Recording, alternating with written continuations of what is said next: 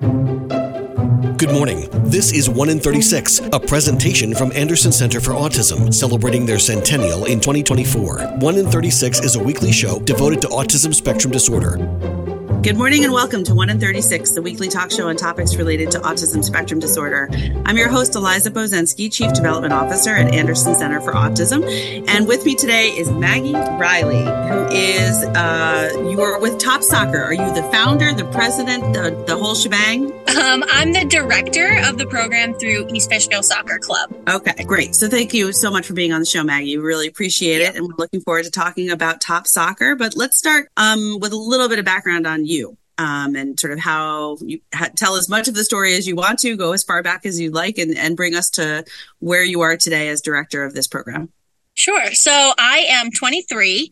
I began running the program when I was 22. So we're about 5 seasons in.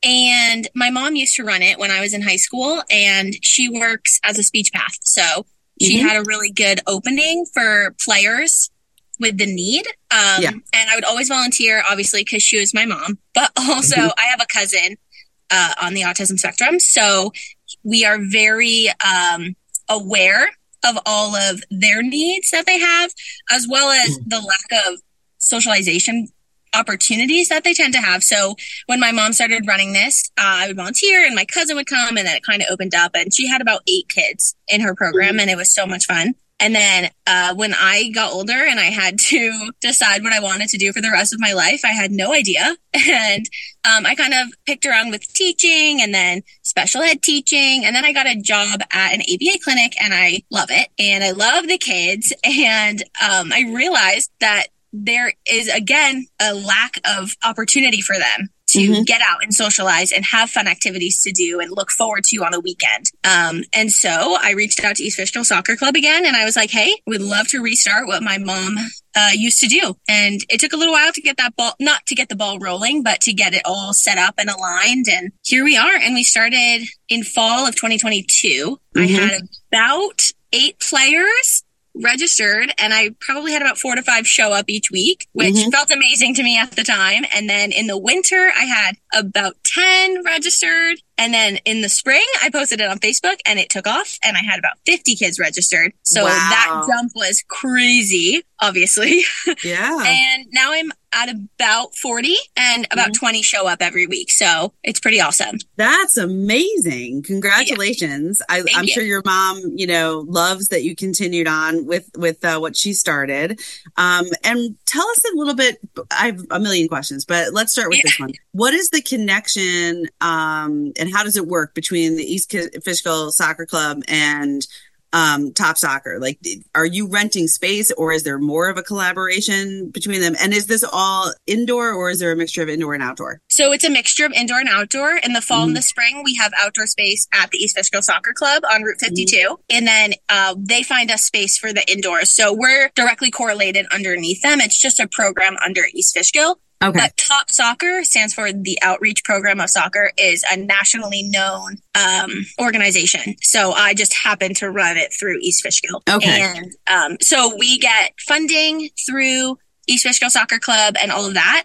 And I just organize the sessions, getting the kiddos, getting volunteers for the kiddos, because each one has a one-to-one coach. I say coach loosely, it's a volunteer. That can be, we look for about 14 and up, but you never know. I have some kids that are 12 who are very mature and are really amazing with the kiddos. So each player gets a one-to-one volunteer. So it could be a kid that plays soccer, somebody whose mom coaches soccer and they just wanted to come over and try it out. And so each week I have to find one to each player, but I get most of them through East Fishkill Soccer Club. Yeah, I was going to say, what a cool thing to do. And I love that you're seeing an outpouring of interest in that. What's the age range for this program? 2 to 18. So we're pretty wide.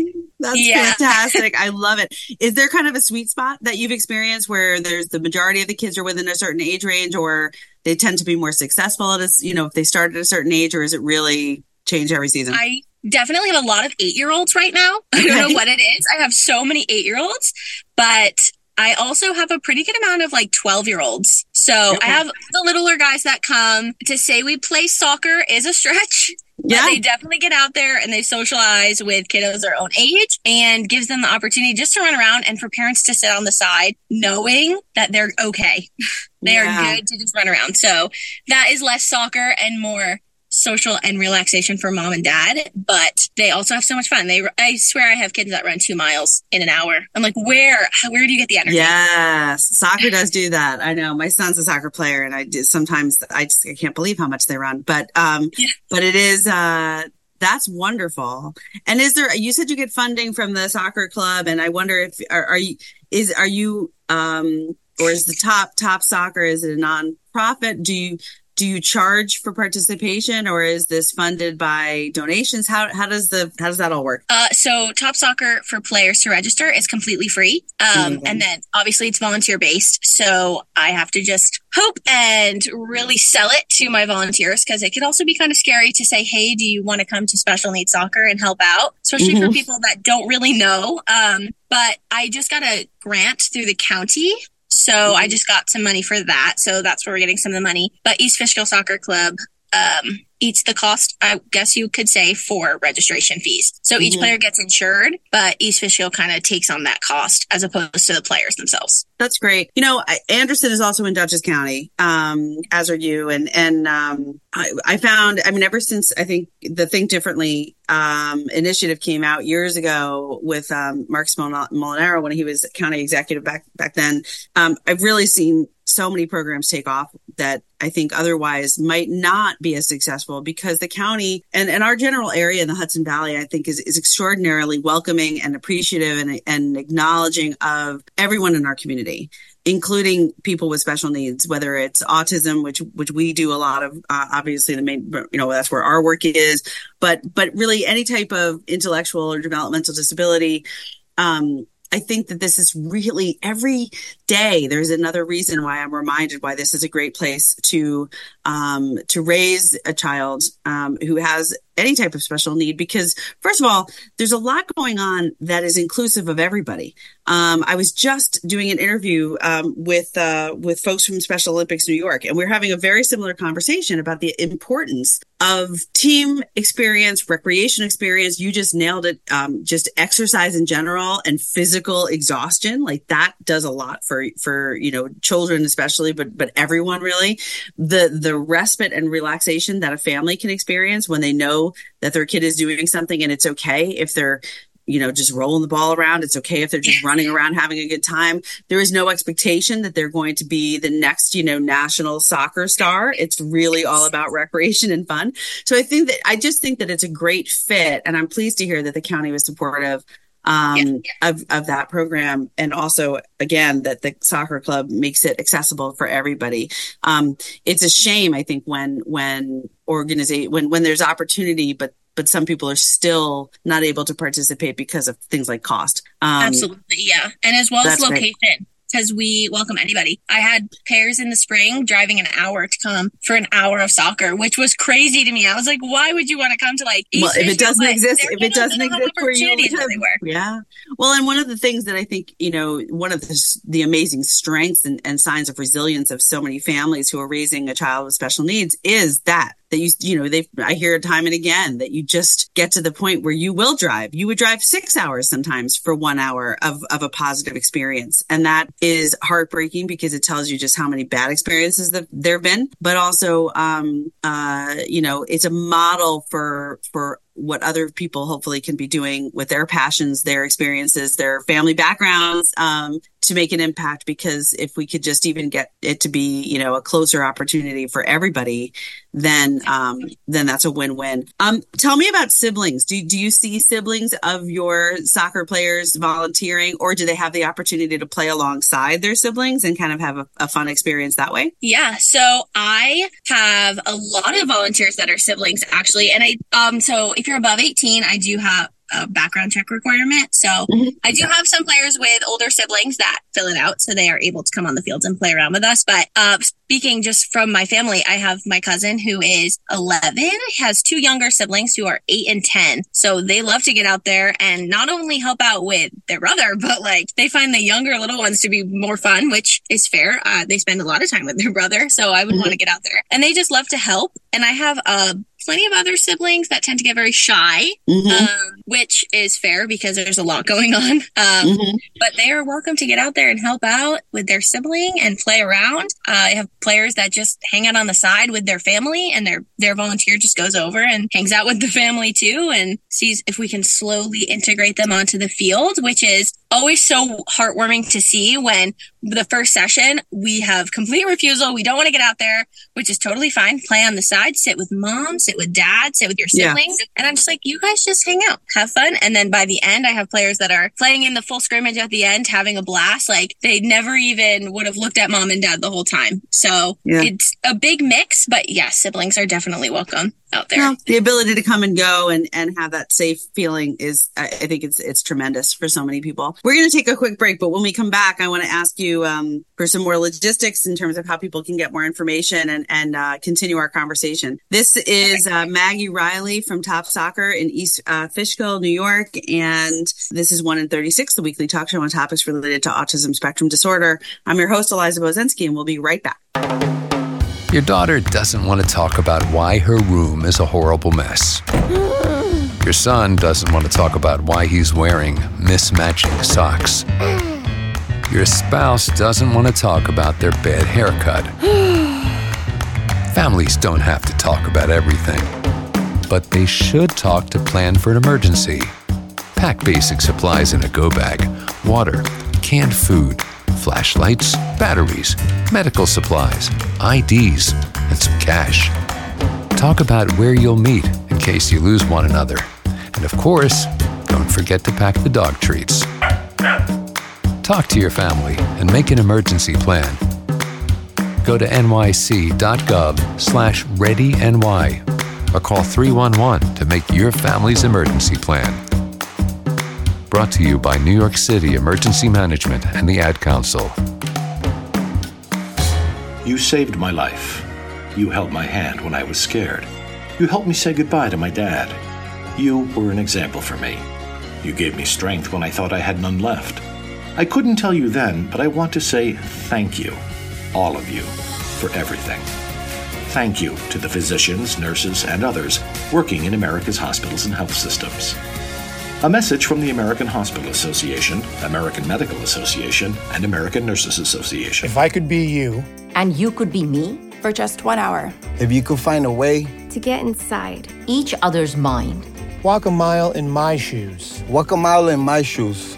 Walk a mile in my shoes. We've all felt left out. And for some, that feeling lasts more than a moment.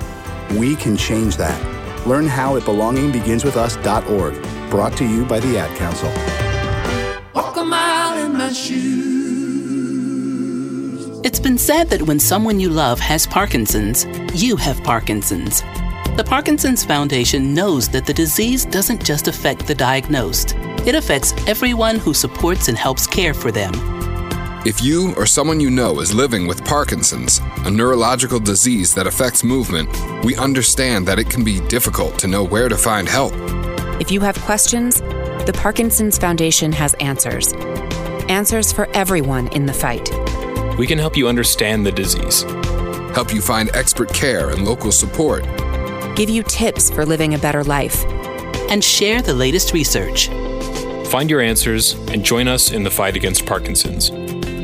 To learn more, please go to parkinson.org or call 1-800-473-4636. That's 1-800-473-4636. The Parkinson's Foundation.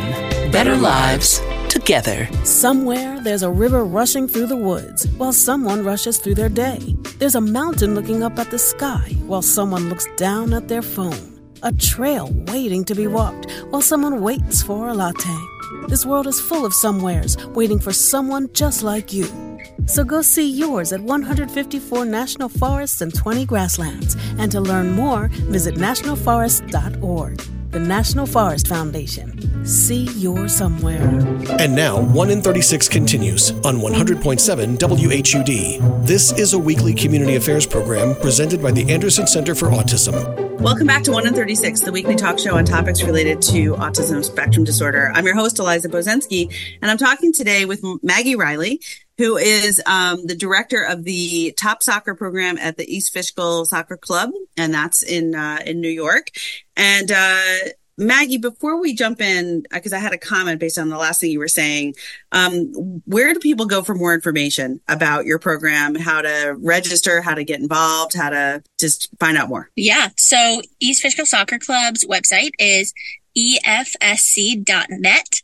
And if you go under their programs tab, you will see TOPS as a choice. You can go under there for volunteer information as well as registration information, or you can reach right out to my email. I'm happy to help and send links over because it can get a little confusing. That is TOPS director at EFSC.net. EFSC.net. All right. So I'm going to repeat that. So it's EFSC, because that would make sense. East Fishkill Soccer Club. All right. EFSC.net for more information. Look for TOPS, which is a choice on the menu, or reach out to Maggie directly at TOPS director at EFSC.net. Yes. I'll repeat that again at the end of the show. And then when we post it, we'll put that information in so people can get more info as well. Amazing. So what you were describing at the end of the first half there, in terms of what goes on in a typical session, hour-long session, is you've got sort of kids participating in the drills, sort of coming and going. If they need a little break, they go sit with their families. Siblings can involve themselves in whatever capacity. Obviously, over 18, there's a background check, which is a little bit more formal, but for the younger kids, not as necessary. And then you've got your one-to-ones. That's an important one, I think, for a lot of families. The idea that every student, every participant has one person who's working with them and sat kind of near them and maybe working side by side on those drills and the scrimmages.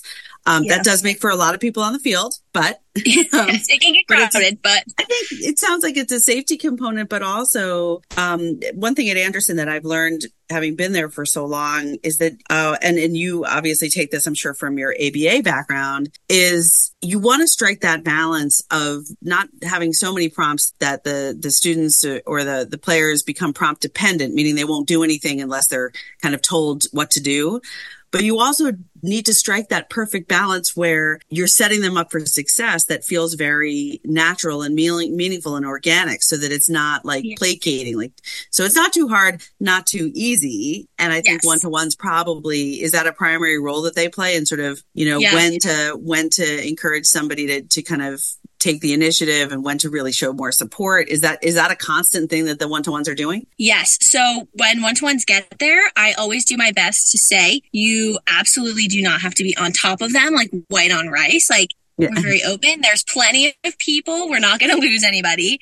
But also just engage with them. They just want to be talked to. They just want to be hung out with. And I always try and pair, if I have a new one-to-one, I always say, bring a friend, have multiple people that you already know on the field, because it's more fun that way too. You can put your players together. Sometimes it'll be a 2-to-1 and I have 2 volunteers to 1 player. And then it can be a whole conversation, especially for my older guys. They just want to be chatted with, not even just playing soccer, but they just want to chat about like typical stuff. I don't like the word typical, but you know what I mean? Like, what's going on at school? How's this going? Have you ever played soccer before? All that kind of stuff. So I always do my best to pre-warn my volunteers, like, just get out there and have fun, and sometimes it can get a little hectic when I have like 4 high school boys on like 1 like 12-year-old player, but everyone always has a smile, and that's what I tend to look for while I'm running around with a chicken with my head cut off, because is everyone having fun? Is everyone happy? Are we doing what we need to do? So absolutely. It sounds great. It reminds me that the phrase that came to mind, which has come to mind frequently recently on this podcast, is a community center. I talked to somebody who was running library programs, and it just made me think of when I was growing up, that's what we did at the community center. It was just, it goes beyond the specific thing that happens at on a regular basis on a soccer field, which is a soccer game or a soccer practice. You're creating an opportunity for that. Plus, the community vibe, the fact that parents are more than likely meeting other parents sitting on the sidelines or watching the scrimmages at the end of the game, which for a lot of families, That's very difficult. You're offering an alternative to sort of isolation, being at home, or another theme that I hear from families a lot, which is I have to do it if I want my child to participate. I have to suddenly learn how to be a soccer coach. You're offering that as an alternative, which also has the social component. And the reason I honestly asked about siblings is because we have a number of siblings at Anderson who've very bravely and honestly expressed on occasion just how challenging it can be to sort of have friends and have a social life and have a sibling on the autism spectrum and sort of manage all of that as a really young person. So here you are again, offering that community center. I love that you encourage people to bring their friends, because instead of making it this super strict, you have to be here and it's a job. No, it's an experience. And if it's going to be easier and maybe enhance the program to bring a friend with you, then go ahead and do it. So yeah. I love that. I would love to also, we're almost out of time, but I just had a question about, as you've embarked on this, and you said that you have a job that you love in an ABA clinic, which for those of you who may not know, ABA is applied behavior analysis. It's really the gold standard for really sort of instructional and skill development work with people with autism and other neurodivergencies. Do the two enhance each other for you? Do you pull things from your experience on the soccer field into your work and sort of vice versa? Yes, I think that between the background of growing up with my cousin who has autism, as well as spending 40 hours a week, it can be a lot, definitely, because Friday nights right now I go straight from work over to soccer to go play. So I think that brings the fun back into it too sometimes. I don't know if I always have fun at work, but also like being able to go and just run around and kind of be like the super, super fun one. Like, cause I don't always have a buddy also. So I get to get out there and just kind of run up to kiddos and be like, hey, I saw you last week. How are you doing? And like seeing parents. But I definitely think that having the background has been very helpful in sessions. Because we do have kiddos we have upticks sometimes. We have some escalation, and it can be easy to bring them down and get them moving through. Yeah. At a quicker pace. Because, buddies, they sometimes a kid yells and it's like, whoa, like the volunteer. So it's good to run over, get us moving, and back to soccer or back to whatever we're doing. Yeah. Because you're recognizing that there's an underlying reason why that's happening, as opposed to this is just disruptive or it's scaring me. It's a communication of some kind, absolutely, which is probably a big part of your training at the clinic. And then I think I totally agree with you. I think you're also you and this program and all the volunteers that you have with you are doing something also on a much larger scale than maybe you even realize. But there's really a national movement happening right now that is I see it because I get to talk to a lot of the people who are involved in it. Anderson's consulting team is involved in a lot of it, but there's a lot of, additional people and programs doing this where there's a focus on not just accessibility, but sort of beyond that of sustainability, being able to start something and stay in it instead of I'm overloaded, sensory overload. Now my parent or my caregiver I have to leave. I have to leave the whole experience so that everybody else can continue with their experience. And you're from what you're describing, you're part of that because you're creating an environment where somebody can start to vocalize loudly, or maybe is having an escalation in behaviors. And there are ways to be able to help that person address them and sort of self-soothe or do some relaxation techniques. And all of a sudden they're right back in it. They never even had to leave the field. Or maybe if they had to leave the field, it just is like anybody who needs to take a break for water, for rest, to catch their breath. Well, this athlete, needed to take a break just to sort of decrease some sensitivity overload and then get right back into it. And I think there's been so much progress in that area. But every new thing helps. And especially when it comes to recreation and athletics and socialization, because I think those are the things that have been significantly marginalized for people with special needs and with autism over the years, because the focus has been on instruction and skill development and communication, all important, but not at the risk of not also focusing on these quality of life aspects that are so important. So we're pretty much out of time, Maggie. Is there anything new that you want to say that's coming up, or things that you want to make sure the listeners hear before we end? Yeah. We are almost done with our winter season. We'll be over in March. Your registration is always open, so please feel free to reach out. We are happy to throw you into our winter sessions, which is on Friday nights, which is tough, but our outdoor sessions are always on Saturdays. The time varies. It'll be the same each season, but be a season, the time will be different. So I don't know what time it'll be at in the spring coming up, but I will let everyone know as soon as I do. All right. As a reminder, for more information, you can visit EFSC.net and look for Top Soccer as one of the choices, or you can email Maggie directly at topsdirector@EFSC.net. Maggie, thank you so much for telling us about Top Soccer and your program and your background, and I think it's great, and I wish you all the best of luck. Thank you so much. I really appreciate it. This is 1 in 36, the weekly talk show on topics related to autism spectrum disorder. I'm your host, Eliza Bozenski, and remember, Anderson cares.